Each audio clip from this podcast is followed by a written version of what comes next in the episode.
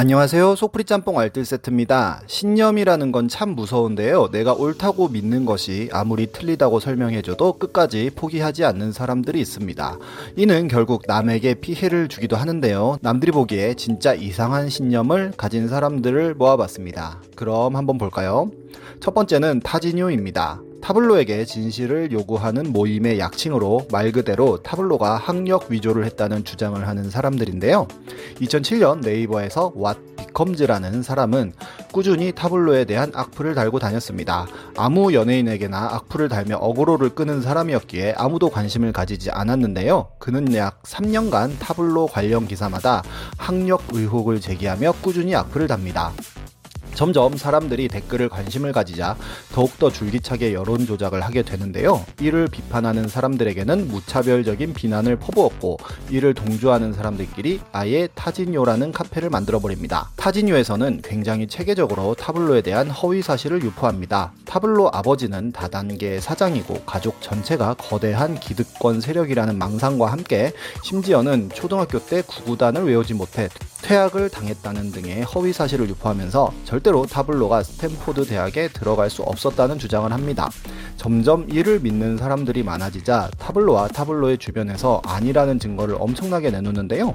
스탠포드 대학의 울프 교수와 릭스 교수도 직접 증언을 하기도 했고 교직원도 증언을 했으며 학교의 선배도 증언을 했지만 오히려 이 사람들 역시도 타진요에겐 허위 사실을 유포하는 사람들로만 보였을 뿐이고 심지어 학교 선배 션 림은 학력 허위가 들통나서 아리랑 TV에서 잘렸다고까지 허위 사실을 유포합니다.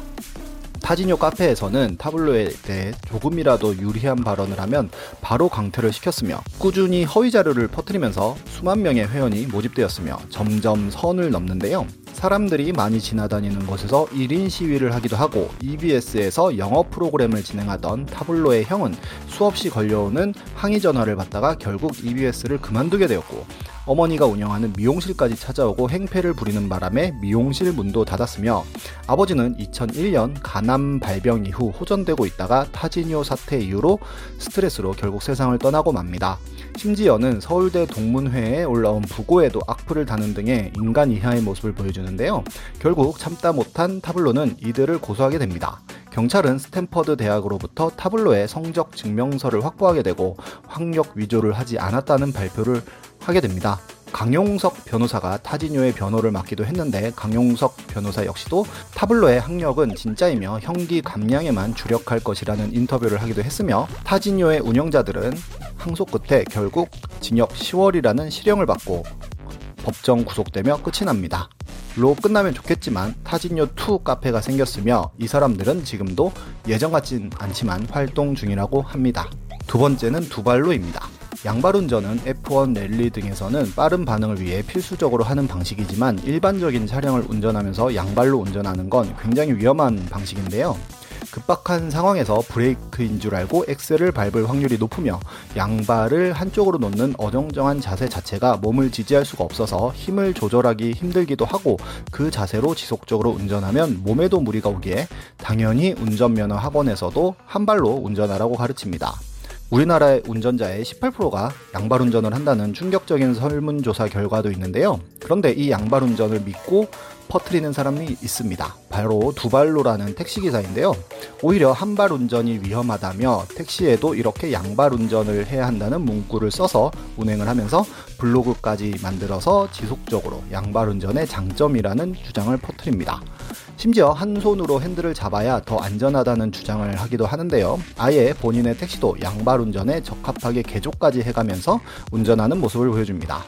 사람들은 당연히 이 사람의 의견에 반박하기도 하고 비난을 하였고 이분은 양발 운전과 한발 운전에 천만 원빵 내기를 제안하는데요. 한 분이 이를 수락하였고 2017년에 진짜로 내기 경주를 하게 됩니다. 하지만 당연히 한발 운전에 패배하였고 한발 운전자는 천만 원도 안 받는데요. 그 후기 글에는 본인이 실수를 했다는 정신 승리를 하며 재경기를 추진하여 또 하지만 또 집니다. 그러면서 더 이상 양발 운전을 홍보하지 않겠다고 글을 남기지만 그 이후로도 양발 운전의 장점에 대한 글을 꾸준히 쓰다가 2018년 3월 이후로 글을 올리지 않고 있습니다. 세 번째는 아나키입니다. 약 안 쓰고 아이 키우기의 약자인 아나키는 말 그대로 자연 치유의 힘을 믿으면서 약을 절대로 쓰지 않는 엄마들의 모임입니다. 물론 어느 정도 면역력을 키우기 위해서 매실액 같은 민간요법을 쓰는 것까지야 어느 정도 이해는 되는데요. 이분들이 사용하는 자연주의는 선을 좀 세게 넘었었습니다. 이들이 신봉하는 여러 가지 아이 키우는 방법의 모토가 병이 걸려도 절대로 병원에 가지 않고 자가치유에 맡기며 예방접종을 절대 맞지 않은 것인데요. 그리고 아나키 카페에는 숟가루, 건강식, 한약 등의 제품을 수백만 원에 팔기도 하였습니다. 대한 한의사 협회 측에서 방통위와 네이버에 아나키 카페 폐쇄를 요청하는 등의 행동을 하여 카페는 폐쇄됩니다. 또한 아동학대 방지 시민모임이라는 시민단체에서 운영자를 아동학대 혐의로 고발했고 보건복지부에서도 의료법 위반 혐의로 고발을 했으며 결국 운영자는 식품위생법 위반 등의 혐의로 징역 2년 6월에 집행유예 3년, 벌금 3천만 원을 선고받고 한의사 면허도 취소됩니다. 그 이후로도 몇몇 신봉자들은 아나키 같은 카페를 찾아다니면서 아직도 자연주의로 아이를 키우고 있다고 합니다. 정말 무식한 사람이 신념을 가지면 무섭다는 말은 명언인 것 같습니다. 지금까지 속풀이 짬뽕 알뜰 세트였습니다.